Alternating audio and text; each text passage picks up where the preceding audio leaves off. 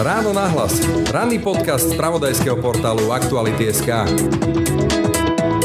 Ja nechcem byť z tej generácie, ktorá si zase bude robiť nejaké, nejakú imaginárnu strednú Európu, kde si v Paríži alebo v Berlíne a budeme nariekať ako Kundera a Forman, že nám ukradli proste krajinu a my teraz akože sme zase na pochode krížom cez celý svet a dúfame, že jedného dňa sa to vráti. Ja si myslím, že naša povinnosť je sa zúčastniť tohto boja proti ľuďom, ktorí síce deklarujú, že sú odtiaľto, ale zároveň s touto krajinou nemajú nič, nepoznajú jej dejiny, nevedia ovládať jej jazyk, vrátane politikov, nerozumejú základným fungovaniam štátu. Vždy, keď môžu, tak neutekajú do Tatie, neutekajú do Malej Fatry, ale do Dubaja, proste ako správni boratovia. A to je dôvod, prečo vlastne si myslím, že stojí za to proste bojovať. Že to je pocit domova? Že to je pocit domova. Hostom dnešného podcastu bude Michal Havran. Opäť Michal Havran a je ním preto, lebo si ho vyžiadali poslucháči. S tým, že vlastne akoby sme v tom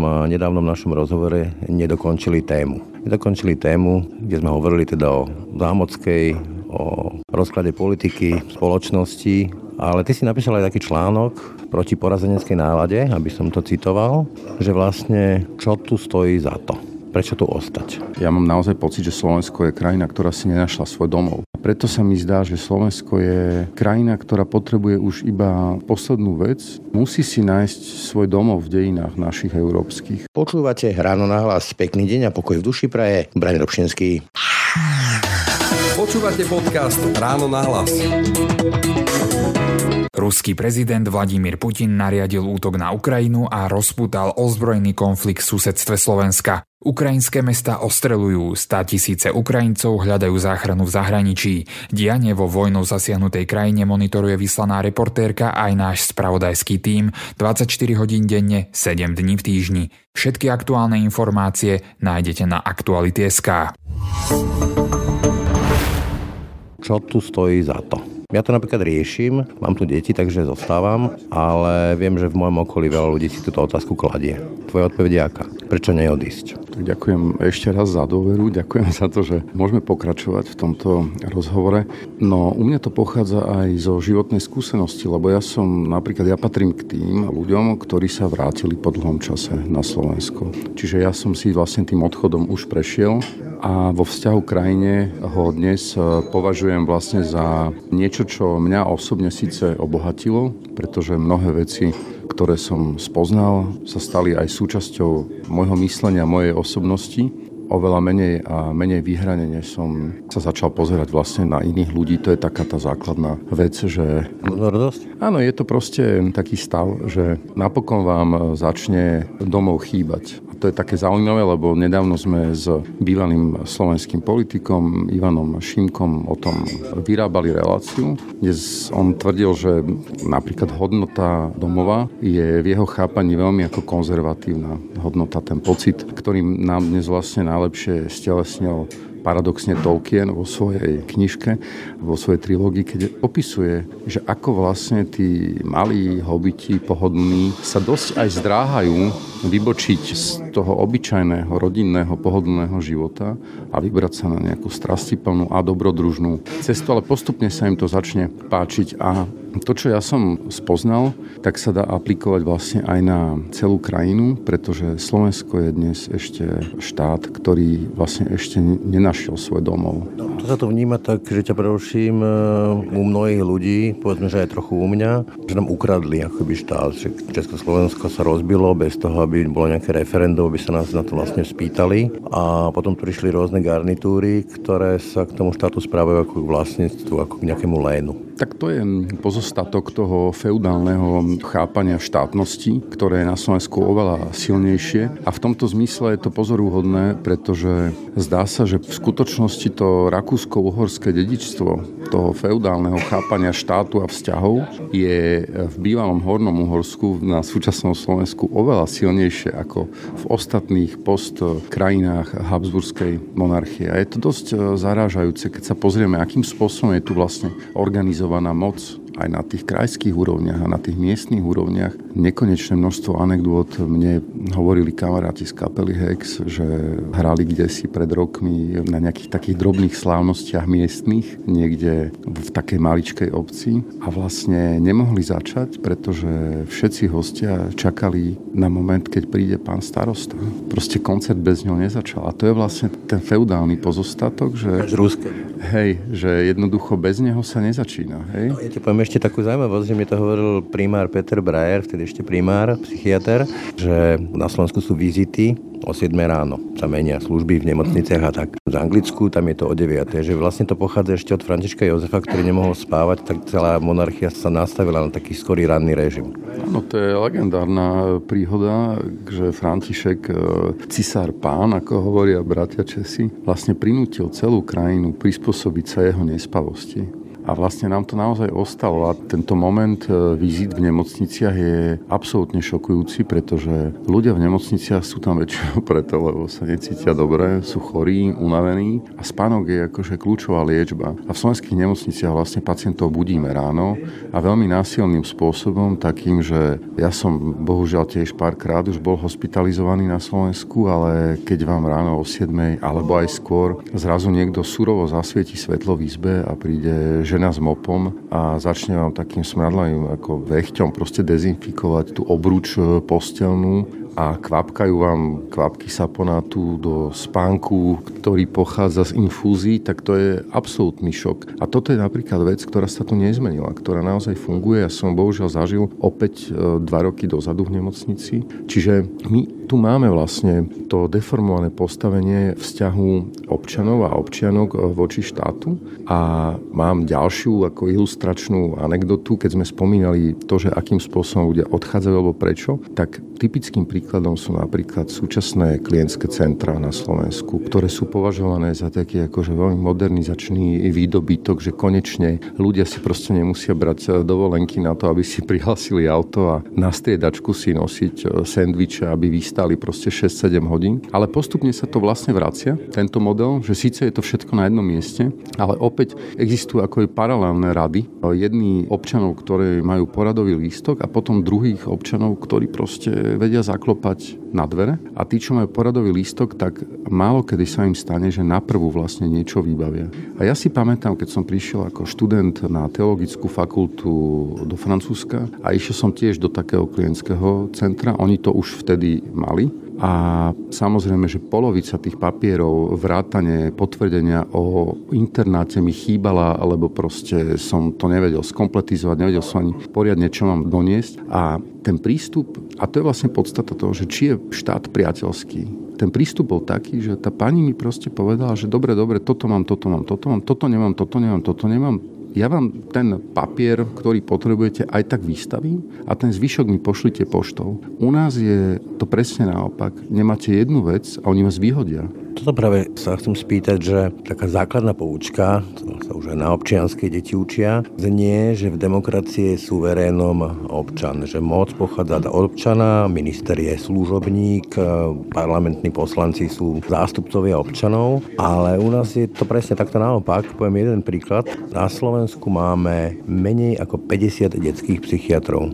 Ja nepoznám nič kľúčovejšie pre každého rodiča ako starosť o duševné a psychické zdravie svojho vlastného dieťaťa. A napriek tomu toto takto hnie celé dlhé roky a nikoho to netrápi. A presne sa vracia ten model, ako som videl teraz film Učiteľka, kto koho pozná a sociálny kapitál, ktorý viem zúžitkovať tým, že obídem tie pravidlá. No toto je ten, ako ty si to nazval, že to pripomína trošku Rusko a toto neustále mrhanie talentami, schopnosťami a ľuďmi je žiaľ pre časť slovenskej spoločnosti stále veľmi príznačné a dokonca sa považuje za nástroj alebo za prejav moci. Ten spôsob, akým jedni ľudia disponujú druhými ľuďmi, ako ich môžu vlastne zničiť, ako im môžu prerušiť školu alebo ich vyhodiť zo školy za nezmysly, za naozajstné nezmysly. A je to vlastne súčasťou toho nášho myslenia, ktoré ja si už ani nemyslím, že to pochádza z minulosti. Proste my to máme v sebe aj v súčasnosti. Majú to aj mladí ľudia. Majú to aj mladí ľudia v korporátoch. Majú to mladí ľudia, ktorí robia vo veľkých telekomunikačných firmách, vo veľkých káblových spoločnostiach. Všade tam, kde sú akési klientské centrá, ktoré majú vlastne vychádzať v ústrety svojim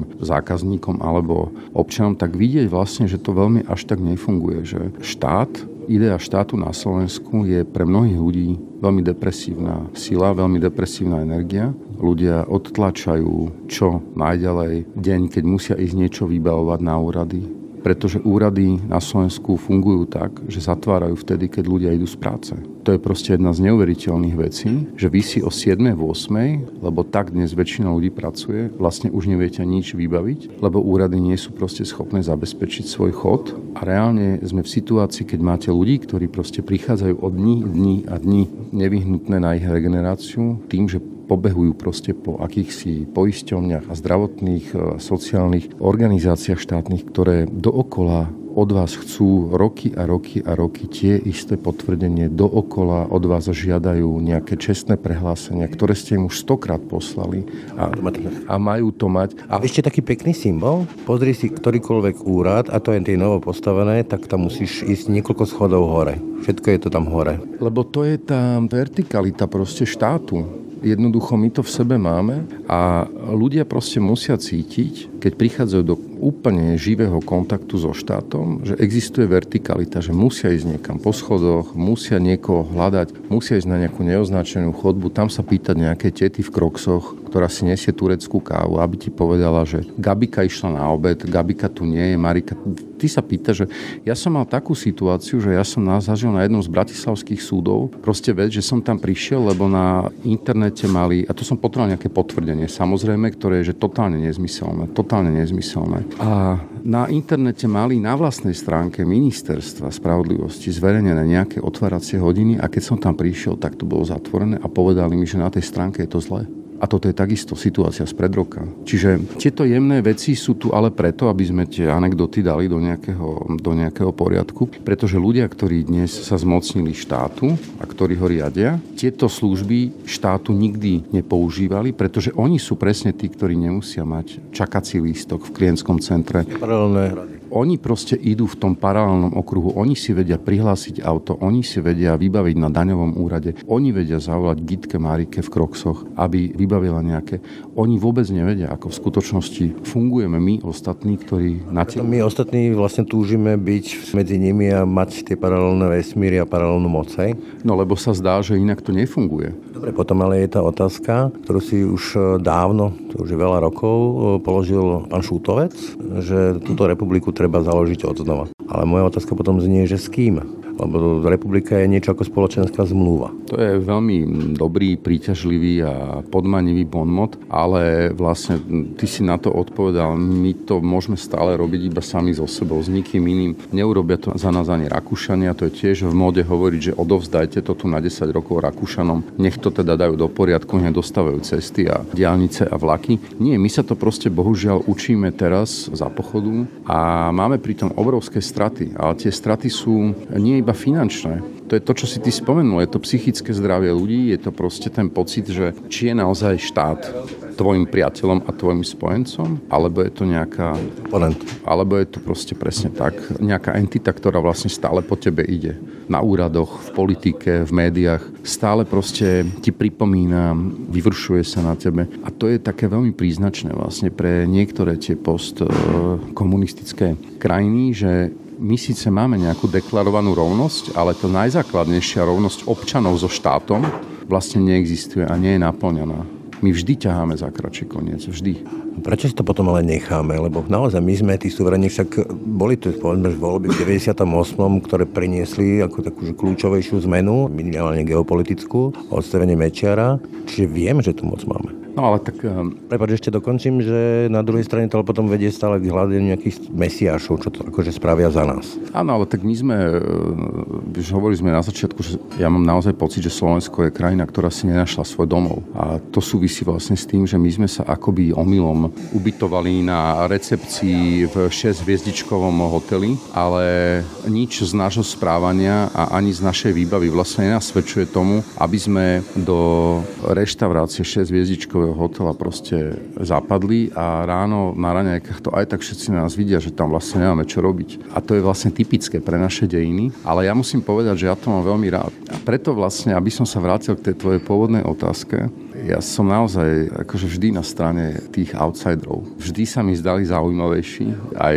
v literatúre, aj v umení, aj v športe.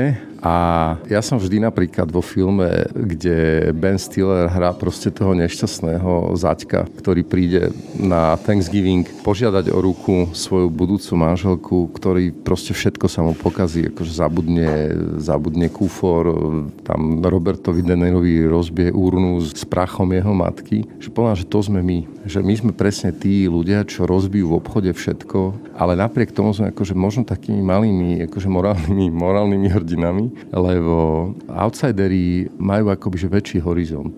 Také tie miláčovské plebeské košele, to myslíš? Vieš čo, toto je taký akože veľmi ten problematický výrok, ktorý zase samozrejme ináč generalizoval a je do veľkej miery nepravdivý, lebo my sme neboli iba toto, hej, mali tá štru... a ďalší štruktúra, štruktúra obyvateľstva bola veľmi podobná štruktúre obyvateľstva iných európskych krajín. Neboli sme ani hlúpejší, ani sprostejší, ani nevzdelanejší ako... Prvá technická univerzita bola v Šťavni. Presne tak, aj baníci, aj lesníci, vieš, ale on zrejme narážal na nejakú problematiku úrodzenosti v dejinách a stále bol podobne ako mnohí tí vtedajší intelektuáli slovenskí terorizovaní tým pánskym, akože maďarským svetom a takouto akože vysokou aristokraciou. Ale v skutočnosti ten život nevyzeral tak, hej, že bolo tam to zemianstvo, bola tam aj drobná šlachta, aj vyššia šlachta, bola integrovaná, akurát, že sa to vlastne neriešilo etnicky. Čiže my máme takú tú mylnú predstavu napríklad o sebe, čo sa tohto týka, aj o tom, že čo to je nejaký že heroický prístup k dejinám, našim vlastným. No tak boli sme statočnejší ako, ako mnohí veľkí páni v minulosti. To je to zaujímavé na tých outsideroch, že... Hranica kresťanskej Európy viedla juhom Slovenska. Áno, ale veď tí ľudia boli vždy veľmi statoční a dobrovoľne napríklad išli na protiturecký front a neboli síce z veľkých rodín maďarskej oligarchie ako Palfiovci a Esterházyovci, ale boli rovnako statoční a rovnako proste sa bili za svoju krajinu a podľa mňa to je to zaujímavé, že keď totižto netrpíš tlakom vysokej spoločenskej konvencie ako napríklad nejaká vysoká šlachta, tak naozaj, že tvoj horizont je, je slobodnejší a je, je širší a tvoje hrdinstvo sa môže,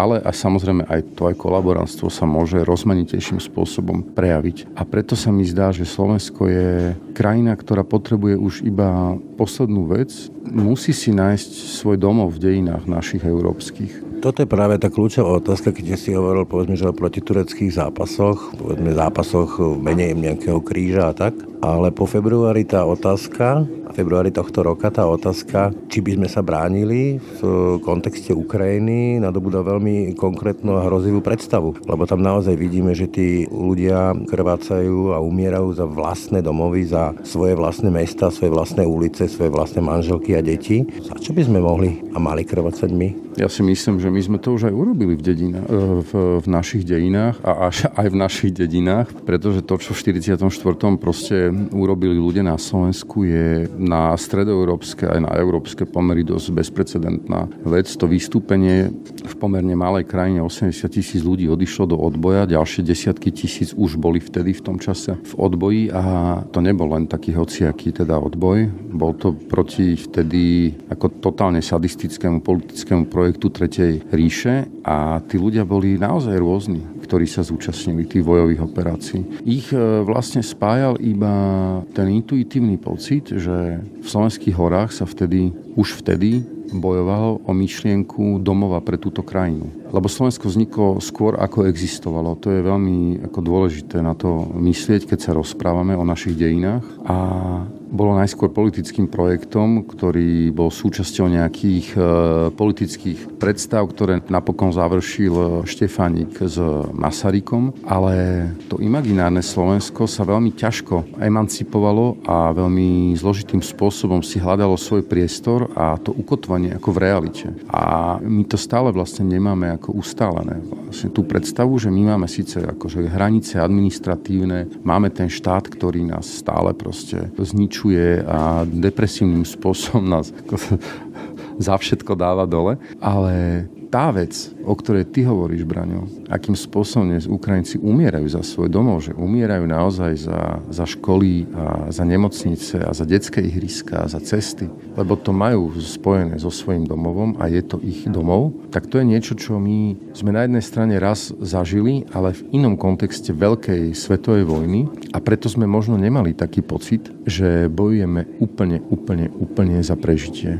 Bojovali sme vtedy za mnoho vecí, ľudia, ktorí boli v horách, samozrejme bojovali aj za prežitie, ale vybojovali nám jednu dôležitú vec a to je aspoň právo na domov. Ale to neznamená, že sme si ho naplnili psychologicky, že sme si ho naplnili kognitívne, že sme si ho osvojili. A pre mňa je to taká hrozne obyčajná skúsenosť. Ja napríklad chodím veľmi rád lyžovať na Slovensku. A hociakí kamaráti majú hociaké chaty alebo hovoria, že je to lacnejšie aj v Rakúsku, aj v Taliansku a všelikde sú určite aj väčšie zjazdovky a lepšie upravené a podľa mňa všetky sú lacnejšie ako tie na Slovensku, lebo my sme proste najdrahšie lyžiarske stredisko na svete. Nie len stredisko. A nie len. Ale napriek tomu ja mám strašne rád, keď sa kložem po kopci, ktorého názov mi niečo pripomína, že má nejakú etymológiu kultúrnu. Keď vidím, že idem na poludňový Grúň vo Fatre, alebo idem do Furkotskej doliny, alebo idem na Solisko, rozumiem tomu, čo znamená skalnaté pleso. A viem si k tomu predstavovať nejaké veci a stávam sa dokonca ich súčasťou ako lyžiar, pretože sa kložem po povrchu nejakých starých významov a starých foriem v krajine a to je napríklad niečo, čo som sa nenaučil ani v nemeckom jazyku, ani vo francúzskom. Ten jazyk nás s tou krajinou absolútne prepája a spája. A to je napríklad dôvod, prečo ja naozaj trávim veľa času na Slovensku a, a to je dôvod, prečo vlastne si myslím, že stojí za to proste bojovať. Že to je pocit domova? Že to je pocit domova. Ja nechcem byť z tej generácie, ktorá si zase bude robiť nejaké, nejakú imaginárnu strednú Európu, kde si v Paríži alebo v Berlíne a budeme nariekať ako Kundera a Forman, že nám ukradli proste krajinu a my teraz akože sme zase na pochode krížom cez celý svet a dúfame, že jedného dňa sa to vráti. Ja si myslím, že naša povinnosť je, ale nikomu to nevnúcujem, ale ja za seba hovorím, že je to našou povinnosťou sa zúčastniť tohto boja proti ľuďom, ktorí ktorí síce deklarujú, že sú odtiaľto, ale zároveň s touto krajinou nemajú nič, nepoznajú jej dejiny, nevedia ovládať jej jazyk, vrátane politikov, nerozumejú základným fungovaniam štátu. Vždy, keď môžu, tak neutekajú do Tatie, neutekajú do Malej Fatry, ale do Dubaja, hej, proste ako správni boratovia, hneď sa nasúkajú do lietadiela, utekajú do Dubaja. To sú ľudia, ktorí trávia zimné letá na všelijakých tichomorských ostrovoch, ako bol býval, robieval Kočner, ktorý ich to zrejme asi aj naučil. A že vlastne tá previazanosť s tou zemou, s tou krajinou a s tým jazykom je veľmi kľúčová hodnota pre identitu krajiny. Som pripomenul jedného mečiarovského poslanca, privatizéra, ktorý potom poskytol, keď už Mečiar skončil, nejaký rozhovor, žil vo Francúzsku, hovoril, že tu sa nedá žiť. Najprv to rozkradnú a potom sa tu nedá žiť. Keď ale si spomínal to es en pé, mi napadlo, že my máme kľúčovejšiu postavu, aspoň v takej tej ľudových pranostikách a vôbec v tom folklóre Janošíka, ale nie Goliana. Prečo takto vzdáme vlastných dejín? Janošík je baladická postava. Ja by som nepreceňoval vlastne ten rozmer akobyže spravodlivého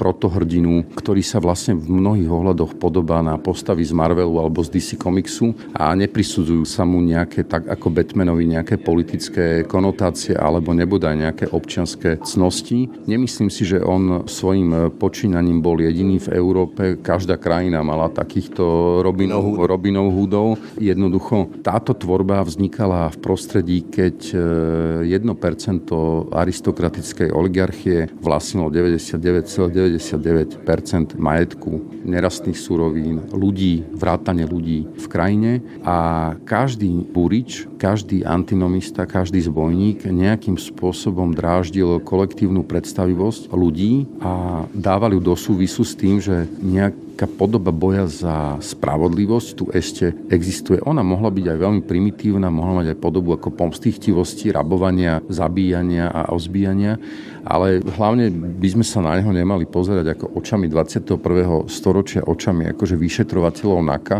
Archetyp. Proste on je archetypálna postava. Myslím si, že to aj dosť schytal napokon za tie svoje výčiny. Tá jeho skupina nepôsobila až tak dlho, ale to druhé meno, ktoré si spomenul, generál Golian, to je vážny problém, pretože tá ľudácká zbožnosť, ktorá je veľmi prítomná v tejto krajine, jednoducho dokázala vyšachovať spolu s komunistami postavu Goliana z našich myslí, napriek tomu, že on bol napríklad priamo v rozpore aj s tými mináčovskými, plebejskými predstaviteľmi slovenského, akoby takéhoto slovenského bídáctva, jak hovoria bratia Česi, pretože Golian bol naozaj veľký hrdina, úrodzený stratég, vojak.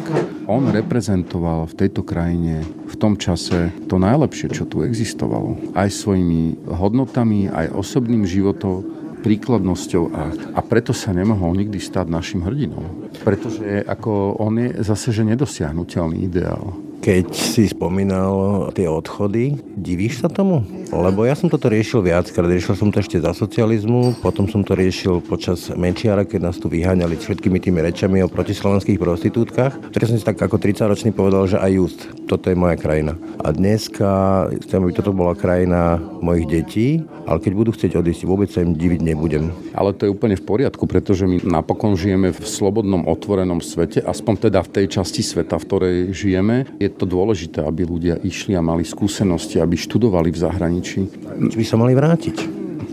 Ale podľa mňa sa dokonca nemusia ani, ani vrácať nejak ohnivo a náruživo, alebo ani povinne. Jednoducho môžu si pozrieť, kde sa im páči žiť. Je to tiež výdobytok toho, čo sme pred tridsiatimi rokmi dosiahli, že nežijeme už v nejakej krajine obtiahnutej ostnatými drôtmi, ale existujú dva typy ľudí, teda existuje oveľa viac typov ľudí. Astrológovia povedali, že až dvanásť, ale to teraz akože nechcem sa z nikoho, nikoho dotknúť. Vo vzťahu k Ukrajine sú ľudia, ktorí hľadajú iba svoje osobné šťastie. A je to úplne legitímna vec, pretože máme iba jeden život a majú na to právo, ak sa rozhodnú prežiť ho v Antarktíde na vedeckej základni, lebo nikde inde sa necítia lepšie, tak, tak je to absolútne ich právo. Ale potom sú tu ľudia, ktorí majú pocit, že ich osobné šťastie je čiastočne spojené alebo podmienené aj s prostredím, v ktorom žijú, a dokonca z nejakých neznámych psychologických dôvodov im záleží na tom, aby nielen oni boli šťastní, ale možno, že by bolo dobre, keby aj iní ľudia sa mali lepšie, boli by pokojnejší, mali by lepšiu zdravotnú starostlivosť, kvalitnejšie cesty. A toto sa vlastne, tá druhá časť realizácie spoločenského šťastia alebo normality sa vlastne nedá realizovať zo zahraničia. Veľmi dobre to pochopil aj Masaryk so Štefánikom. Proste oni nemohli tú Československú republiku reálne založiť v Paríži. Oni ju vymysleli v Paríži, ale museli ju realizovať v Československu. Nikde inde to nemohli urobiť. Keď de Gaulle, keď sa vracal už ako osloboditeľ do Francúzska, no tak sa proste musel vrátiť ako osloboditeľ do Francúzska. Nemohol vlastne pokračovať vo svojom vysielaní v Londýne, lebo to proste vyžaduje fyzickú prítomnosť, tieto veci. A keď hovoríme o tom, že akým spôsobom chceme v akej krajine žiť, tak ľudia, ktorým na tom záleží, to budú mať oveľa jednoduchšie bojovať o to odtiaľto, ako zo zahraničia. Uzavriem celý ten uh, oblúk uh, slovami Masaryka, ktorý hovoril, tak demokraciu už máme, tak hoľte tie, ešte tí demokraty.